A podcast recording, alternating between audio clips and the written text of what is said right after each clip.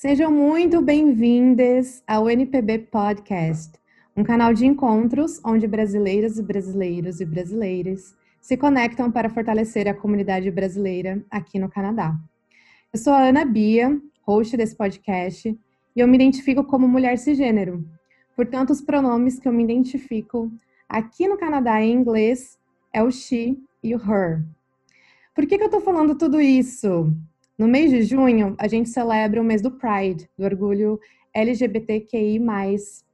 E aí, é, na nossa comunidade, a gente teve a oportunidade de ter vários eventos durante o mês de junho, liderado pelo CONCID, que é o Conselho Brasileiro de Cidadania de Ontário.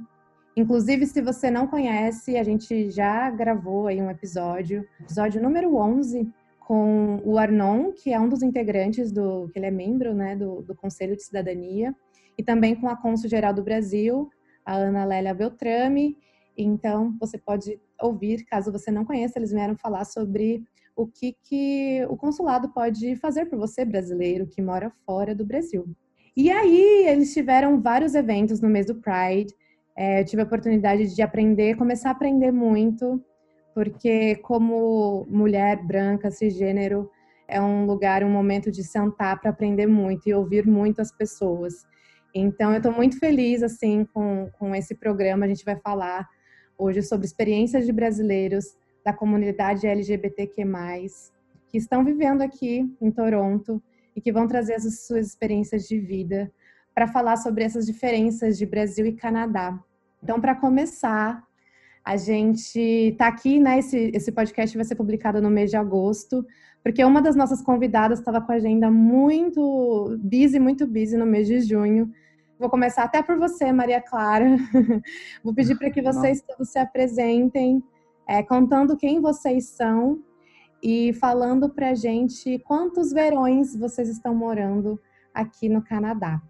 Boa tarde, todo mundo. E meu nome é Maria Clara, antemão, muito obrigado pelo convite. E sou mulher trans. É, meu pronome é she, her, aqui no Canadá. Bom, eu estou aqui há três anos, completei justamente dentro desse turbilhão de convites que a gente estava dentro da, da, do mês da parada, né, mês da diversidade aqui no Canadá. E foi um mês muito produtivo, né, um mês onde eu apresentei um dos projetos que eu construí aqui no Canadá, que é um país de direitos humanos, e é o projeto do Balé Trans. O que seria esse Balé Trans? É um balé composto por pessoas que, como eu, sobreviveram dentro daquele turbilhão do Brasil através da arte. A arte de dança, da interpretação, né, da música, da poesia.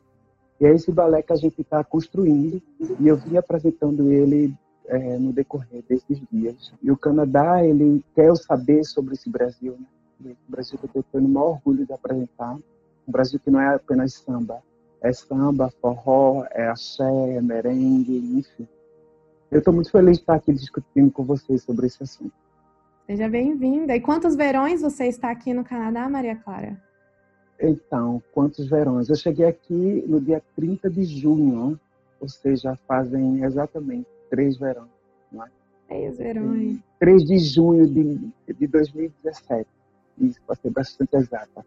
E quando eu cheguei aqui, até interessante, porque quando eu cheguei, eu disse, as pessoas falavam que o Canadá era frio, porque o meu processo é refúgio, não é? Eu sou a primeira travesti, mulher trans, travesti, a ser refugiada no Brasil. Porque no Brasil eu trabalhava pelo protocolo, protocolo facultativo da ONU, segue protocolos internacionais da ONU, onde nós trabalhávamos é, na garantia de direitos humanos das pessoas que estão privadas e restritas de liberdade.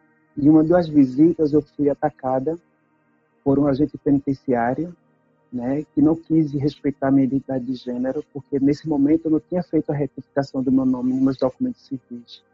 E ele, é, ele quando ele viu meu documento que não que não batia com a minha aparência, ele disse: "Ah, como pode?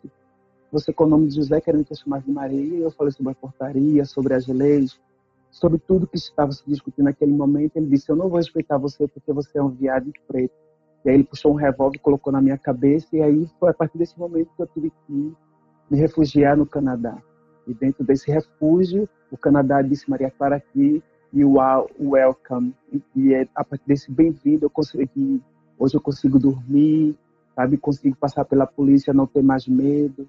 eu entro dentro de um shopping, ninguém está me seguindo, né? as pessoas não me questionam. Por exemplo, eu estudo na escola, que é muito conceituada de idioma, e professores que têm mais de 30 anos de ensino, eles não me questionam por ser uma mulher trans. Eu estudo com pessoas do Meio Oriente, do, do Centro-América, e as pessoas, e eu consigo aprender tranquilamente porque eu me tornei gente aqui no Canadá.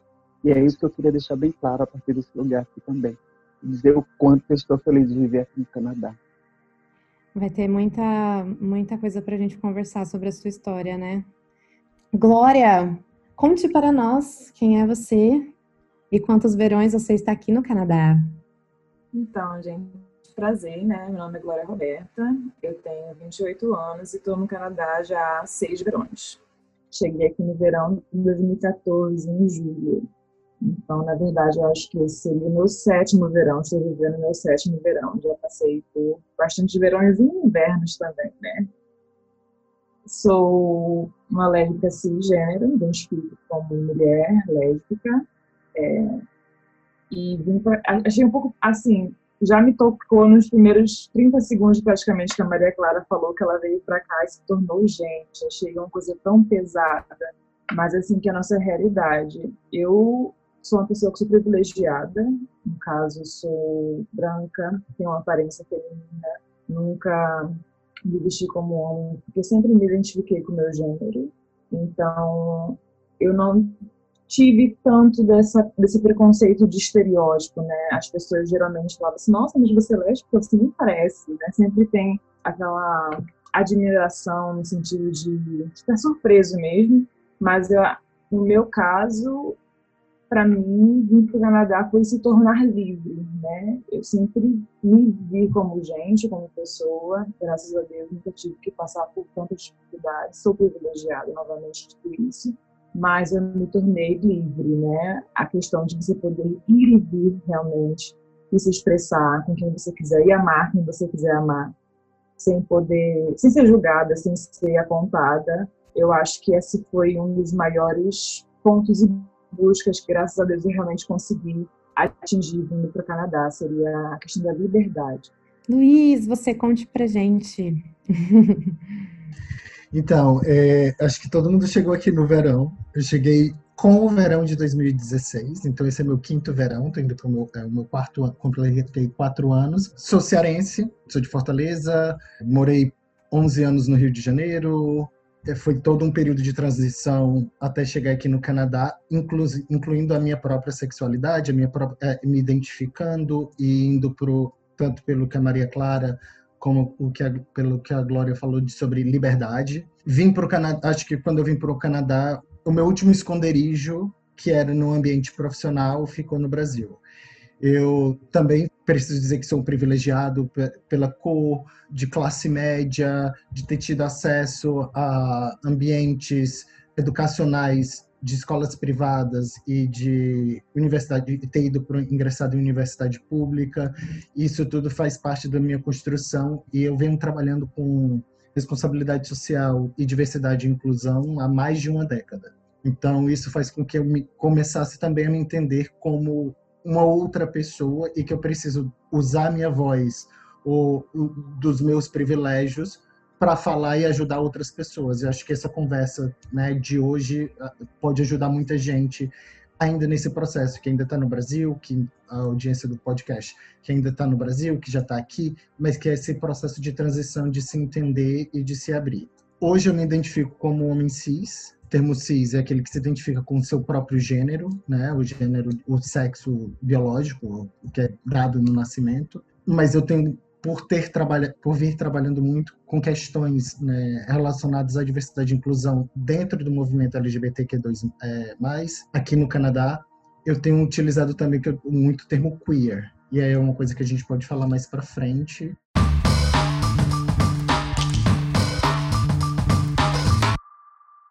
Eu gostaria que vocês trouxessem a motivação de vocês, que o que, que fez vocês mudarem para o Canadá e pudessem passar um pouquinho sobre essa questão, então, que vocês já trouxeram no início sobre liberdade, sobre respeito, sobre, no caso da Maria Clara, acesso de direitos, né? Então, é, Glória, Você pode começar assim, trazendo então a sua, sua história, fazendo esse paralelo entre sua realidade no Brasil e o que mudou na sua realidade no Canadá? Então, gente, desde muito nova, na verdade, eu já tinha aquela desconfiança. Eu gosto de meninas, né?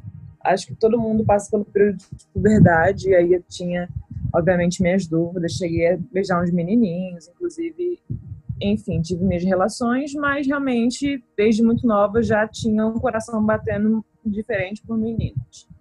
E aí, no meu caso, tinha muito uma liberdade social, mas também uma liberdade familiar, né?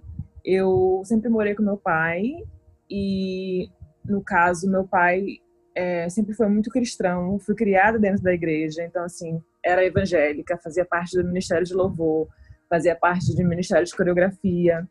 Então, assim, para mim foi uma saída do armário, digamos assim, me assumir foi muito difícil. Primeiro que eu passei por momentos, assim, muito internos no que eu já achava, vou pro inferno, vou morrer, Deus não me ama, meu pai nunca vai me aceitar. Então, eu sempre tive aquela sensação de não conseguir me enquadrar, não somente no meu ambiente familiar, né, no meu ambiente social, porque querendo ou não, meu ciclo social estava sempre voltado à comunidade da igreja, meus amigos de infância, né? E é muito do que a gente estava conversando sobre a reprodução social, né? Desde, desde muito nova eu ouvia que ser gay errado, eu ia para o inferno, enfim, coisas do tipo.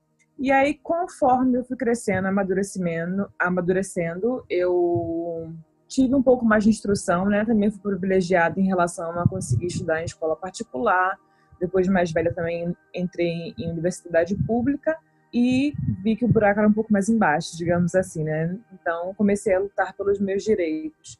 O Brasil, infelizmente, ele não me proporcionava primeiramente uma estabilidade financeira, porque eu entendi desde muito cedo que para eu conseguir ter a minha independência, a minha liberdade, eu precisava ser livre financeiramente, porque morava com meu pai, meu pai não iria aceitar, então assim, eu precisava sair de casa. Essa, essa, essa foi a principal questão para mim. O financeiro também pesou muito na minha vinda para cá, para o Canadá, essa é a verdade.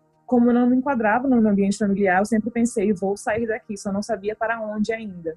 E conforme fui tendo as minhas experiências, né, tive namoradas no Brasil, passei por alguns momentos que foram um pouco traumatizantes para mim, coisas que eu não entendia, né? Acho que era até um pouco leiga por talvez nunca ter tido tanto preconceito, porque as pessoas não me viam como lésbica. Né? Eu não chegava no lugar as pessoas falavam assim, nossa, ela é lésbica. Justamente porque não tinha, por exemplo, cabelo raspado, não tinha um estereótipo. Então, não tinha aquele primeiro preconceito. Mas conforme eu fui me assumindo, coisas do tipo, às vezes eu tava na rua andando com a minha namorada de mãos dadas, e aí minha namorada falava assim, Roberto, a gente vai ser morta, tipo, para. Eu falo assim, gente, vão me matar por quê? Porque eu tô andando de mão dadas com você na rua, tipo, mesmo questão de amizade, isso não existe, você andar de mão dadas com alguém. Então, eu fui vivenciando várias coisas e aí, obviamente, comecei a ter um pouco mais de intimidade e contato com pessoas que fazem parte. Também vou usar a comunidade gay somente para poder abranger, né? Todo mundo, sintam-se abraçados. Comecei a ter mais intimidade com pessoas que fazem parte da comunidade gay e vivenciei muitas coisas, né? Inclusive, eu acho que foi um ato muito marcante para mim, um carnaval que eu passei em Recife, minha terra querida. Tava com uns amigos e tem um, amigo gay, branco, aquela pessoa que não tem medo de se mostrar. A gente estava no carnaval brincando, eu tava eu com, com a menina que eu tava saindo, ficando, e eu falei assim, eu queria ir ao banheiro. E ele falou assim, ah, eu vou andar vocês, caminhar com vocês até lá, por questão de segurança, normal, né? nunca vai ninguém sozinho, vai sempre um grupo. E eu fui andando e ele estava andando, ele estava bem feliz, a gente estava todo mundo muito feliz, carnaval, meio bêbado, a gente brincando na rua, simplesmente dançando os três. E veio um, um grupo de homens brancos, provavelmente hétero, né, imagino eu, fundado e pautado no ódio, e começou a, a atacá-lo, simplesmente começou um grupo de mais ou menos cinco meninos. A gente estava literalmente andando, brincando, dançando, os três, eu, a menina que estava ficando e ele, e começou a bater nele. E a gente começou a gritar, duas meninas tentando entrar naquela, meio, naquela roda, em que cinco homens estavam batendo nele e ninguém. A gente não conseguiu penetrar, obviamente, né? E assim, na mesma rua que a gente estava mais à frente, tinha um carro de polícia e a gente pegou e foi lá, correu eu, eu e a menina. A gente tentou chamar, a polícia olhou e falou assim: ah, eles se resolvem. E aquilo ali doeu tanto, sabe? Porque assim, o porquê? O porquê de estar batendo nele? A gente estava simplesmente andando, dançando, sabe? Quando a pessoa vai toda serelepe pulando assim na rua, a gente estava fazendo isso, e no banheiro. E ele se resolve. Então, assim, eu comecei, obviamente, a abrir os meus olhos para uma questão maior, né? Que a maioria da comunidade gay sofre. E essas coisas começaram a literalmente a me assustar. O fato de eu não poder ser livre, do fato de eu poder, não poder ser eu, né? Por que, que eu não posso andar na rua de mão dadas com a minha namorada sem ser atacada? Por que, que eu não posso andar serelepe brincando com meu amigo sem, sem, sem literalmente, sabe, conversar com ninguém. Ele não, ah, ele deu em cima de mim. Não, isso não existe. Ele foi literalmente levar a gente ao banheiro e começou a ser atacado, agredido. Então, juntou todas essas minhas experiências um pouco pessoais no Brasil com o fator de que eu precisava realmente conseguir me manter financeiramente me proporcionou um impulso maior de mudar para cá. E aí já tinha tinha um link, tem uma amiga minha que foi para a faculdade junto comigo, é uma das minhas melhores amigas hoje, se não minha melhor amiga, e ela já conhecia uma galera brasileira que vivia aqui. E aí ela simplesmente me apresentou na época pelo Facebook ainda e falou: olha, essa é a Glória, tá querendo ir pro Canadá, resolvam-se. Então eu simplesmente entrei em contato com alguém, com a, com a amiga da amiga, que estava aqui e ia pro Brasil por três meses e ia alugar o quarto dela. Falei assim: ó, vou alugar meu quarto por três meses porque vou para o Brasil eu falei, é, é, o tempo que eu preciso, são três meses que eu, que eu preciso para conseguir me organizar. Então, eu simplesmente subloquei o quarto dessa amiga, da minha amiga, vim para cá e durante esses três meses me organizei e decidi não voltar. Sou formada em letras pela Universidade Federal Rural do Rio de Janeiro. E assim que eu me formei, fiz um mestrado em, em bilinguismo, então também decidi vir para o Canadá por conta de ser algo relacionado à área, minha área de estudos. E vim vim buscar a minha estabilidade financeira e a minha liberdade. Eu acho que esses foram os fatores maiores, né, que realmente me proporcionaram.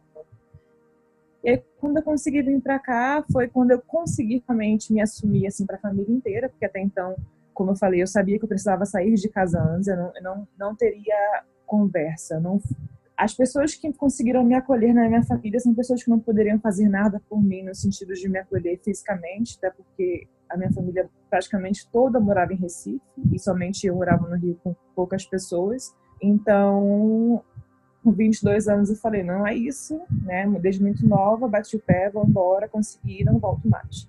E aí foi quando eu consegui é, me assumir e é um impacto muito grande, né? Você vir aqui e você falar assim, ah, porque eu sou gay, e aí, sabe quando você fala e você fica assim, já esperando? Tipo assim, já, você já segura as, as pedras na mão, o escudo e fala assim, ok, joga agora, já sei que vai, o que vai vir. Aqui isso não existe. Pelo menos assim, pelo menos comigo, não passei. É claro que sempre tem alguém que fala assim, nossa, mas por quê? E aí vem as, as, as perguntas, né? Mas você nem parece, você certeza, coisas do tipo, enfim, questão realmente de não ser instruídos.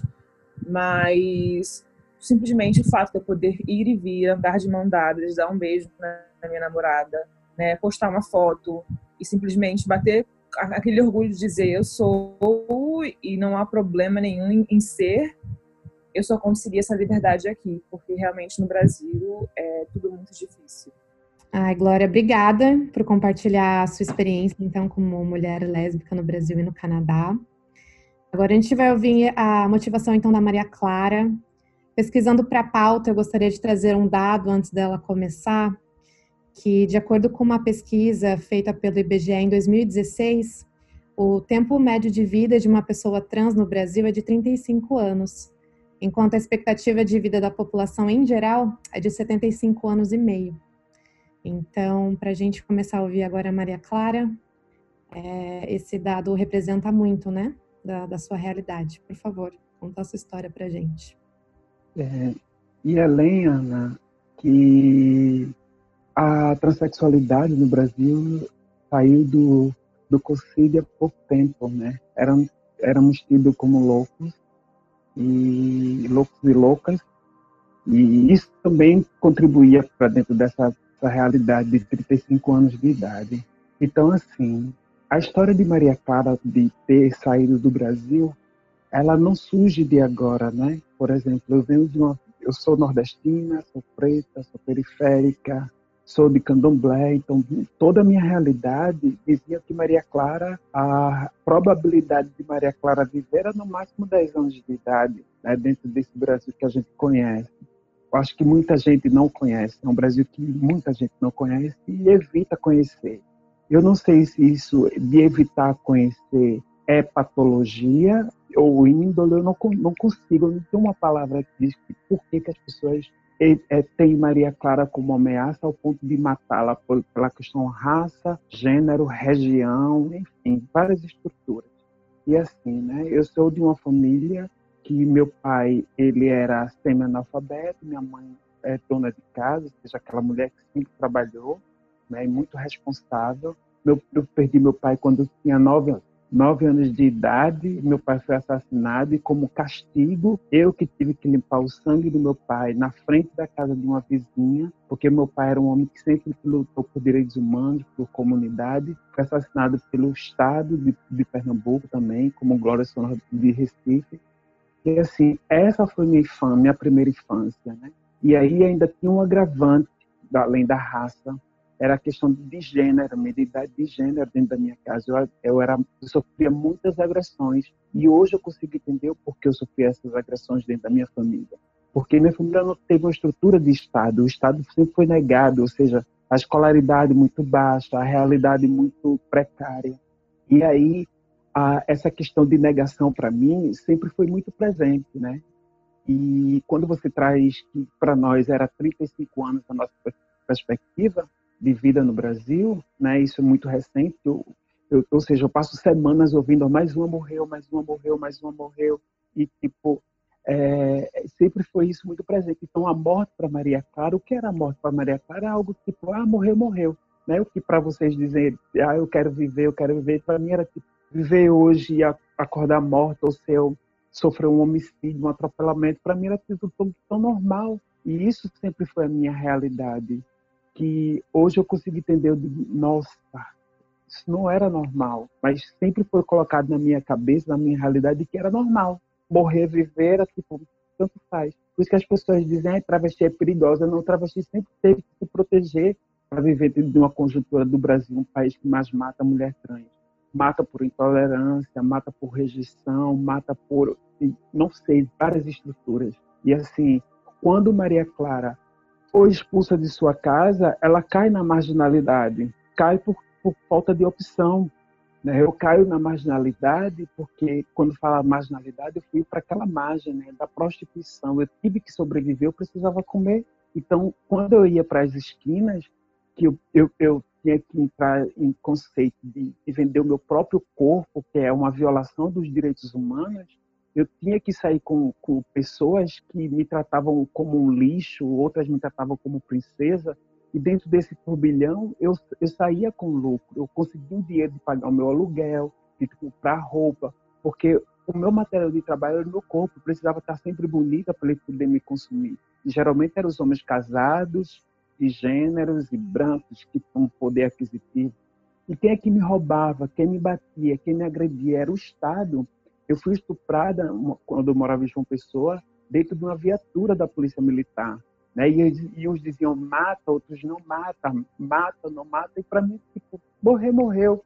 Semanas depois, duas amigas minhas foram assassinadas por agente do Estado. Né? Era um promotor que assassinou elas e que tipo, ficou. Eram mais duas travestis que foram mortas na rua. E a comunidade diz: é isso mesmo. Isso aí, olha, era para ter morrido mesmo desde o berço, porque Deus não quer isso. Então a gente sabe de onde surge essa estrutura. Então, para nós, mulheres trans, travestis, nordestinas, pretas, a morte é muito muito próxima. E aí assim, quando eu fui para o Rio de Janeiro, fui para São Paulo, fui para Salvador na tentativa de viver, eu estou falando do mínimo, viver, eu direito mínimo e aí as, as coisas que eram sempre ofertadas para Maria Clara era pedrada, né? era, era chacota, era o mínimo. E quando eu voltei para Camaragibe, para Recife, né? depois de, de ter andado o Brasil inteiro, eu conheci uma instituição, uma organização, uma sociedade, era o GTP, que era uma organização da sociedade civil, né, uma ONG,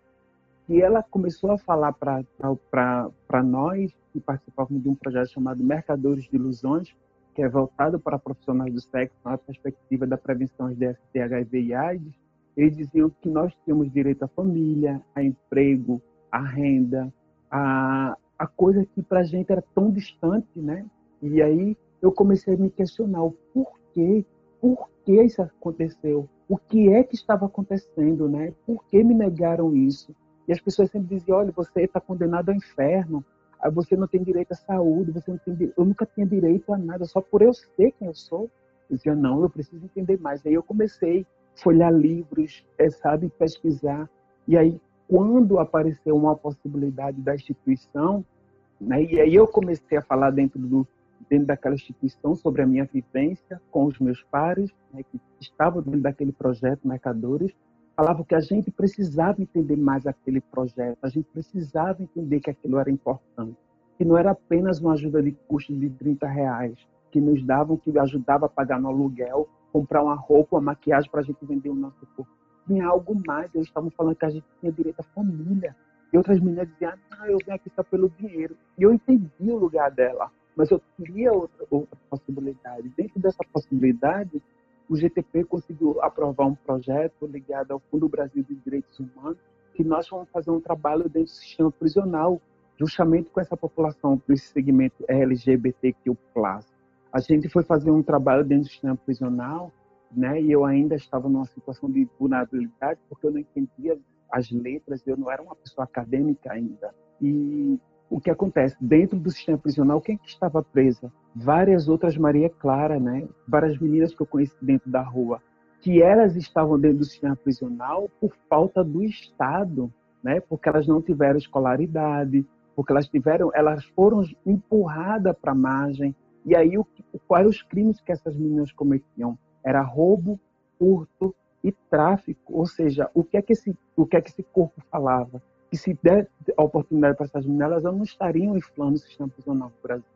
E aí a gente tentava quebrar o conflito pra, com essas meninas, a gente fez um trabalho bastante significativo. Foi quando o Brasil recebe a ordem internacional, a gente não está falando do AE, eu acho.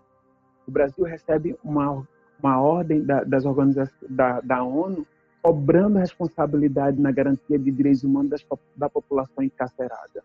E, e, quando o GTP fez esse trabalho, foi um trabalho que teve notoriedade, porque a gente conseguiu fazer, é, construir o primeiro pavilhão para as mulheres travestis e transexuais no presídio do PIG, que é um presídio de Guaraçu, na área metropolitana de Pernambuco, de Recife. E aí, o GTP foi convidado a participar do Comitê de Prevenção e Combate à Tortura. Abriu-se um edital que precisava dos peritos para compor esse mecanismo. E aí o, o, diretor, Vladimir Maria Clara, eu acho que você deveria participar dessa seleção. Eu disse, mas Vladimir, eu vou concorrer com advogados, juízes, professores. Eu não tenho capacidade, eu não consigo, eu não tenho uma técnica ainda. Vladimir Maria Clara, você está qualificada para isso. Faça. E aí eu fiz o teste, por conta da minha experiência do trabalho que a gente estava desenvolvendo. Tinha desenvolvido, tinha tido notoriedade, saiu no nosso jornal, saiu de diversos veículos. E aí, quando eu me inscrevi, a minha redação foi péssima, de fato. Eu estava concorrendo com pessoas que tinham, tinham embasamento acadêmico para esse lugar. Mas, na prática, eu tinha tido um trabalho que tinha dado resultado. E aí foi isso que me levou a compor o mecanismo. E dentro desse lugar, eu dialogando com juízes, com advogados que estavam, que compunham também essa equipe, eu comecei a entender mais sobre lei. Eu entrei dentro da universidade, eu, eu é, me formei em assistência social, e aí eu comecei a alavancar diversos projetos e um deles foi mapear, porque o mecanismo, a gente tinha por obrigação de criar o, o relatório anual e o relatório temático. Em 2016, que foi o meu último relatório, era sobre mulheres encarceradas, sobre mulheres, e aí eu fiz uma, uma grade sobre mulheres travestis e transexuais dentro do sistema prisional, porque era um local meu de fala, de pertencimento. E aí eu mapeei do litoral ao sertão do estado de Pernambuco, o que levou essas mulheres para dentro do sistema prisional, o que é que tinha levado. E aí, tecnicamente, eu consegui provar que o que levava essas meninas para dentro do sistema prisional era a falta do Estado. E era roubo, né? ou seja, dentro de 80, vamos dizer, 90%, eu falo claramente, 90% do que levava essas meninas era roubo, furto e tráfico. Algumas tinham, era latrocínio. E isso deixava claro que essas meninas elas queriam apenas sobreviver.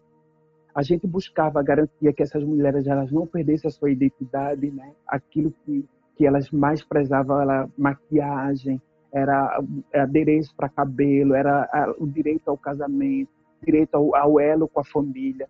E de acordo com, a, com as, as leis internacionais, a gente sabe que a ressocialização desses corpos privados e restritos de liberdade, se perdem o elo com a família, é difícil a ressocialização. Como para mulheres travestis e transexuais que já têm o elo perdido a partir de sua infância. E aí a gente começava a dialogar sobre isso. Esse relatório ele foi abafado pelo Estado porque começou a mostrar pontos de onde estava o problema. E um desses pontos é porque dentro do local público existia algo particular, privado, que eram as instituições neopentecostais. Eu não falo isso por conta de uma intolerância, porque eu trabalho, acredito nos direitos humanos. Eu acredito tanto que eu sou uma pessoa que sou intolerante, né? Eu estou indo de, de, contra com aquilo que eu acredito. E aí essas instituições não pentecostais estavam dentro do sistema prisional, deixavam claro, como Glória disse, né, que os amaldiçoados eles precisavam ter um local, um local específico, não junto com os demais. E quem eram os amaldiçoados? Porque existe, existe dentro do sistema prisional pavilhões conhecidos como os amaldiçoados, né? onde estão as travestis, onde estão os gays, onde estão os idosos, os estupradores, né? Então todo esse corpo vão para o local onde estão os amaldiçoados. E todos aqueles que estão dentro dessas instituições neopentecostais, eles podem ter estuprado, eles podem ter matado, eles podem... Não, estuprado não, estupradores vão para o amaldiçoado. Mas os outros, né? Assaltantes de banco, matadores de polícia, todos esses, né? Eles que entram dentro dessas instituições, eles recebem o nome de salvos. E os salvos, eles precisam buscar os corpos condenáveis na rebelião. Eu participei de uma rebelião em Pernambuco, que uma, uma, uma travesti conhecida como Michelle, ela tinha sido toda perfurada né, com chuncho, que é um material que eles fazem com, com ferro. Como dissesse, olha, nós vamos matar todas as outras. Quem estava no paredão era só as pessoas do segmento LGBT. E assim, né, quando a gente constrói esse relatório, que a gente começa a ter um local de fala, né, porque a gente sempre é silenciado, Maria Clara tomou uma notoriedade muito grande. E uma das visitas, esse agente disse, Maria Clara, eu vou lhe matar porque você é preta e trans. Isso está no relatório, saiu em diversas matérias também. E eu não tive um, um suporte do Estado, porque Maria Clara não era interessante. Maria Clara era algo que estava apontando as feridas do Estado. Foi quando um, uma pessoa dos Estados Unidos disse, Maria Clara, eu participo, Flávio Cavalcante, disse, Maria Clara, eu participo de uma organização que nós fazemos o Out Game, que é uma Olimpíada inclusiva de pessoas gays que fazem pelo mundo inteiro. Ele, a gente quer que você vá falar sobre esse trabalho lá nos Estados Unidos, mas eu não falava inglês. E aí foi, disse, não, a gente então vai chamar outra pessoa. Mas a, a passagem ficou aberta. E aí, quando ele chegou em Recife, ele disse, Maria Clara, pelo que eu mapeei, pelo que eu tinha ouvido falar também das pessoas, Maria Clara, você vai morrer. E aquilo que eu já tinha dito, morrer e viver, para mim era tipo, morrer, morreu, acabou, tanto faz. E aí ele disse, Maria Clara, morrer significa você não vai conseguir trabalhar, você não vai ver mais sua família, a sua mãe vai sofrer, seus amigos irão sofrer. Foi quando eu comecei a entender o significado da morte, que para mim era tão normal, né? Normal era a falta d'água, normal era a violência, normal era tanta coisa. E aí quando eu entendi, eu disse, não, realmente eu preciso me proteger. Eu preciso sair do Brasil. Eu tinha uma pessoa também que era uma pessoa que tinha ido fazer uma matéria sobre meu italiano, que disse, Maria Clara, realmente, você vai morrer. E aí eu disse, para onde é que eu vou? O que é que eu vou fazer? Eu não, não tinha nenhuma perspectiva de sair do Brasil, porque era tudo muito limitado, eu sempre dos restos que foram dados. E aí eu disse, por que aí? Por que sair? Aí um promotor de justiça, né, disse, Maria Clara, hoje, um país que você vai poder sair, e dar continuidade à sua vida e aos seus trabalhos é o Canadá. Eu disse, gente, para que lado fica o Canadá? Eu nunca tinha falado do Canadá. E quando eu comecei a pesquisar sobre o Canadá, era um país que tinha neve, eu só tinha visto neve nos filmes. Era um país que falava dois idiomas, como que eu só falava um português chulo, né? um português que era de gira, de comunidade, de periferia, eu não falava um português que as pessoas de academia falavam, dizia, gente, o que é isso? Eu digo, mas é para me salvar, é para dar oportunidade a salvar outros corpos como o meu, eu vou. E assim eu fiz, né, com essa passagem que eu ia para os Estados Unidos e fui transferida para o Canadá. Cheguei aqui no Canadá, eu, mala e um papel que dava direção do hotel. E eu disse, tudo bem, eu, eu vou conseguir entender, falar em inglês. Quando eu cheguei naquele, no, aqui no Canadá, aquele aeroporto gigantesco, todo mundo falando inglês, porque quando eu, fala, quando eu não falava inglês, né, o que eu entendia era era isso que eu entendia. Tipo, eu falava com papel, como na minha cabeça eu estava falando em português, mas eu não estava falando. E as pessoas queriam me entender e eu queria entender as pessoas. Sabe? Foi quando bateu aquela. O que é que eu estou fazendo aqui? Meu Deus, o que é isso? Sabe? E, e, e, aí, quando eu vi aquelas pessoas, eram todos os meus inimigos, todas as pessoas que queriam me matar no Brasil, era todo mundo branco.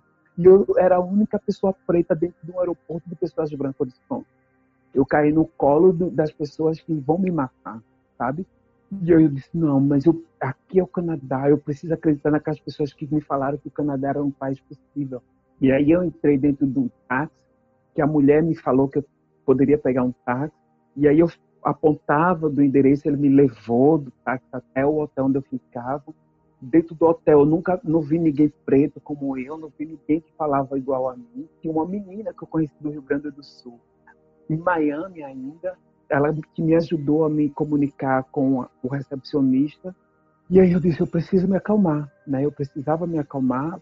E aí dentro desse me acalmar, eu conheci a instituição a 519, eu conheci a comunidade brasileira, mas eu, eu fiquei muito insegura também, porque a comunidade brasileira, qual era a minha leitura? Eu saí do Brasil por conta dos brasileiros.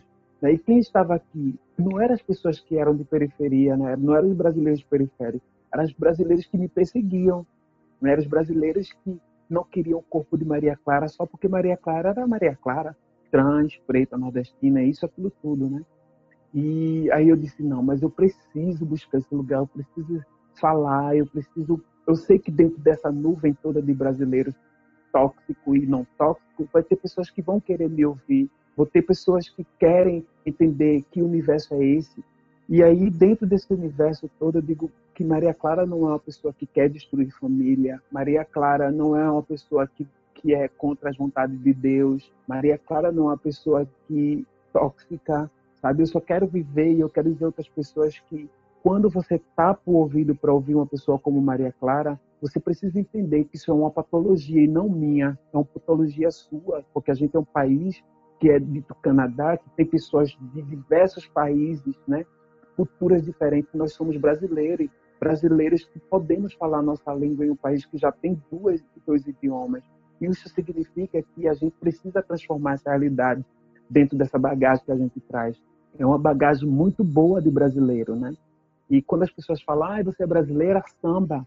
O Brasil é, é tido o país do samba, da felicidade.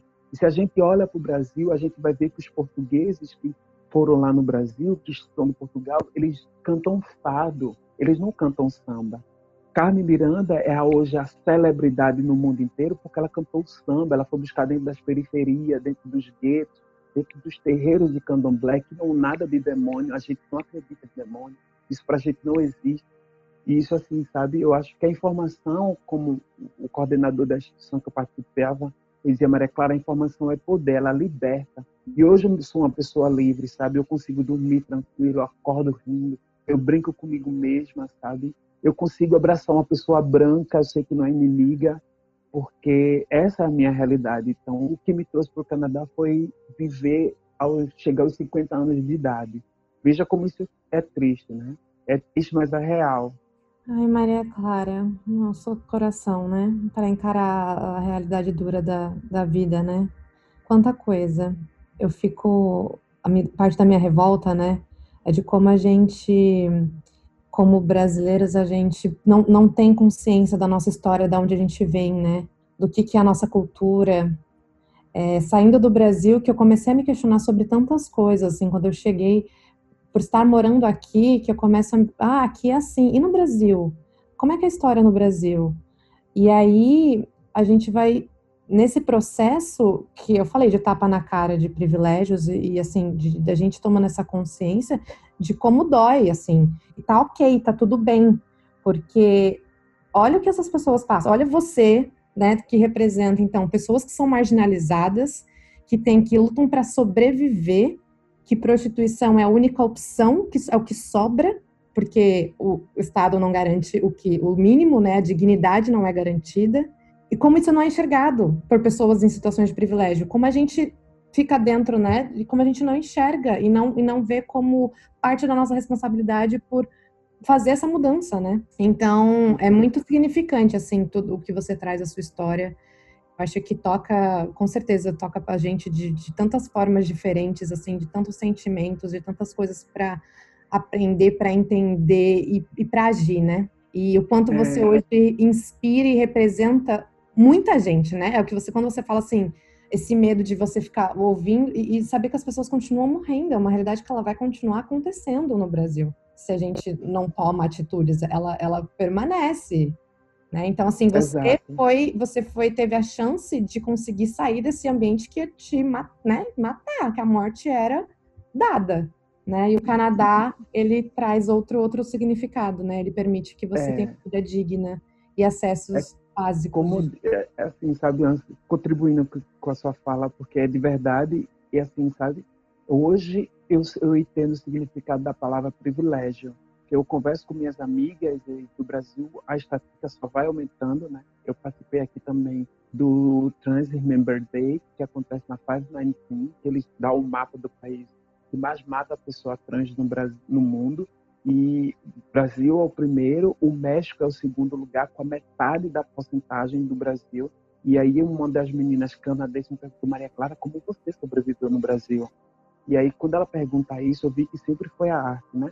a possibilidade de me expressar na arte. E a arte junina no Brasil, a quadrilha, a junina, tem um significado muito grande. É de onde surge esse projeto. O Canadá me deu possibilidade aos 40, 40 anos de idade de dizer sonha, Maria Clara, né? Sonha que isso torna real. E assim, é esse convite quando você me fez, Ana, eu não titubeei de dizer eu quero falar, por mais que tenha uma lembrança de tanta coisa que me, me foi vivida, mas porque outras meninas ainda estão morrendo. Hoje é dois, estamos em 2020, final de 2020. E assim, sabe, se as pessoas estão buscando, ai, ah, porque Maria Clara, você é a culpa de Deus, você é aquilo que Deus rejeita, vocês olharem, o coronavírus não está matando apenas travestis, está matando todo mundo. Se Deus quisesse mandar, teria mandado especificamente para a população LGBT. E o Brasil hoje está tendo furacão, o Brasil hoje está com essa pandemia, como todos os outros países se tivesse realmente uma punição divina, seria específico para as populações travestis, porque Deus ele é onipotente, ele é onipresente, onisciente, sabe? Então, assim, as pessoas precisam botar um, um, sabe, usar a máscara que lhe convém, dizer o que é que eu estou fazendo, se perguntar, sabe? E esse convite para mim, eu estou muito feliz de poder falar aqui, poder estar dividindo esse espaço com vocês, que para mim é de suma importância sabe? Muito obrigada mais uma vez a Gustavo, a Ana, a Ana, a, a Glória por, por estar dividindo esse espaço aqui. Obrigada mesmo. Obrigada a você por aceitar compartilhar sua história com a gente. Luiz, e sua história? Então, antes de eu começar com a minha história, vou trazer, como, assim como a Maria Clara falou, o Brasil hoje é o, que, é o país líder né, na morte da, de pessoas trans, que é o país que mais mata é responsável por mais de 50% de todas as mortes mundiais e ao mesmo tempo é o país que mais consome conteúdo erótico de mulheres trans, né? Para você ver o contraponto. Mata, mas consome. E acho que vem muito dessa cultura. Uh, posso puxar vários pontos para me dizer como eu cheguei no Canadá. Eu vim atrás da minha segunda liberdade, sou nordestino, como me apresentei, saí de Fortaleza, fui para o Rio, exatamente com a perspectiva do que a Glória falou na, quando se apresentou, de eu preciso da independência financeira, talvez eu só consiga certas coisas se eu me distanciar da minha família, boa relação com parentes, com família toda. É, tenho familiares que também são LGBTs e então, não seria um grande problema o apoio da minha mãe e tudo mais. Mas eu precisava me entender como pessoa e ir atrás dessa liberdade por minha conta. E aí eu fui atrás da minha independência financeira. Mudei para o Rio, morei por um tempo lá, só que eu nunca consegui ser eu mesmo. Apesar de ter namorado, de ter tido avanços com relação à minha sexualidade, eu nunca me senti confortável pela homofobia institucionalizada nos ambientes de trabalho.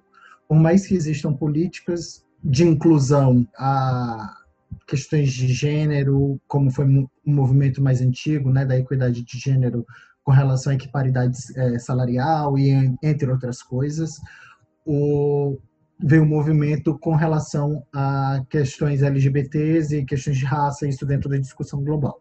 E eu nunca me senti confortável dentro. Eu já vivia um preconceito de ser nordestino morando no Rio. E, e, era, e era muito forte. De não conseguir emprego, não, eu, participar de um processo seletivo e não ser selecionado por ser nordestino por causa do meu sotaque. E eu sempre tive um desejo de morar fora do Brasil. Apesar de ter orgulho de ser brasileiro, eu sempre tive uma identificação com o exterior. Eu, na verdade, eu sou do planeta Terra, dizendo que a Terra é redonda. E eu tive esse movimento, eu vim para o Canadá há alguns anos para praticar meu inglês, tive a oportunidade de voltar e eu estava numa situação que me permitiu eu, eu, perdi o emprego, a empresa que eu trabalhava ela fechou, né? Ainda antes desse, dessa questão econômica que vem passando no Brasil, e eu aproveitei para mudar para o Canadá, né? E foi a oportunidade, a janela que apareceu e eu vim.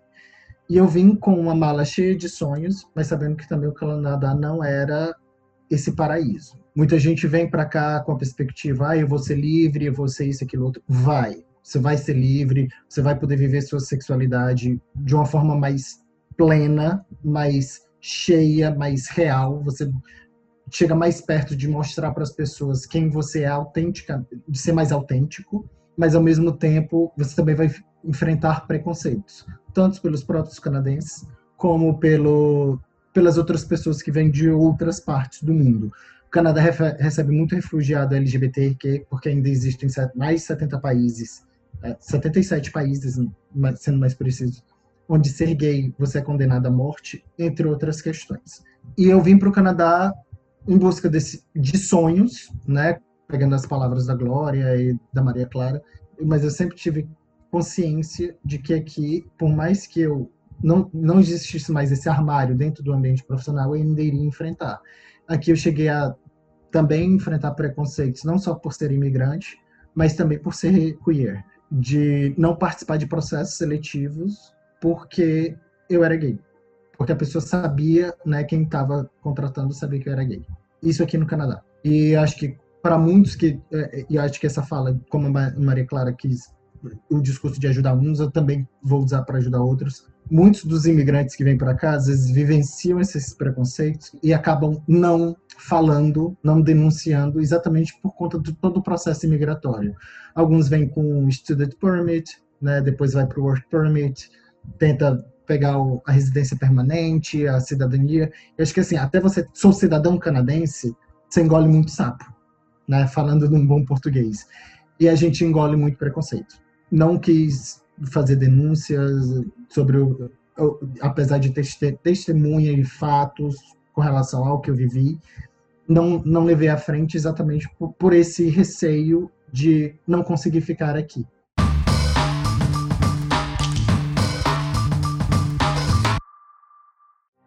Muito obrigada, de verdade, mais uma vez pela conversa.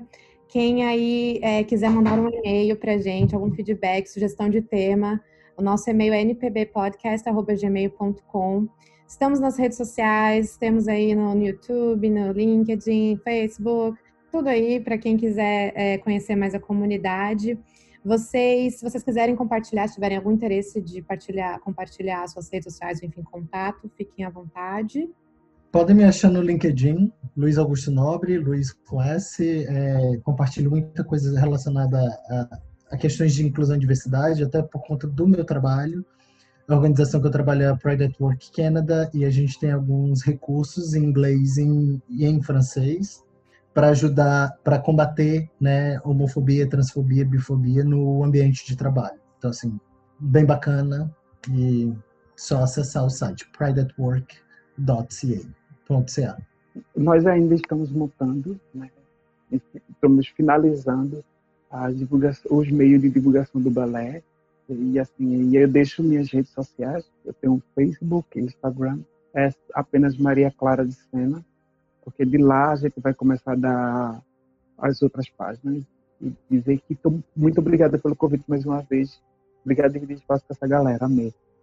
Eu, no momento, tenho o meu somente o Instagram, não tenho feito uso de nenhuma outra mídia.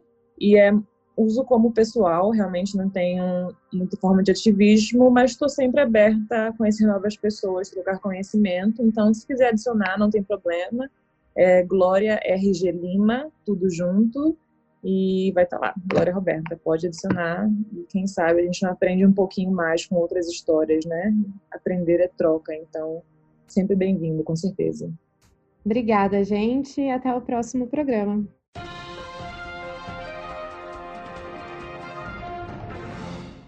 Oi, pessoal, aqui é Ana Cava, editora aqui do NPB Podcast, e eu vim aqui para dar um recado e falar para toda a nossa audiência que essa é a parte 1 do podcast sobre a comunidade LGBTQIA+, e nós teremos uma parte 2 né, no final de agosto, porque esse é um tema muito importante e nós gostaríamos que vocês ficassem com a gente para entender melhor é, por que essa sigla, por que tem, existem mais siglas e qual é a importância da gente entender toda essa movimentação e tudo que está acontecendo para que a gente possa ser um melhor auxílio para todas as pessoas da comunidade brasileira e especialmente a comunidade LGBTQIA+. Então fiquem com a gente até mais. Juntos somos mais fortes!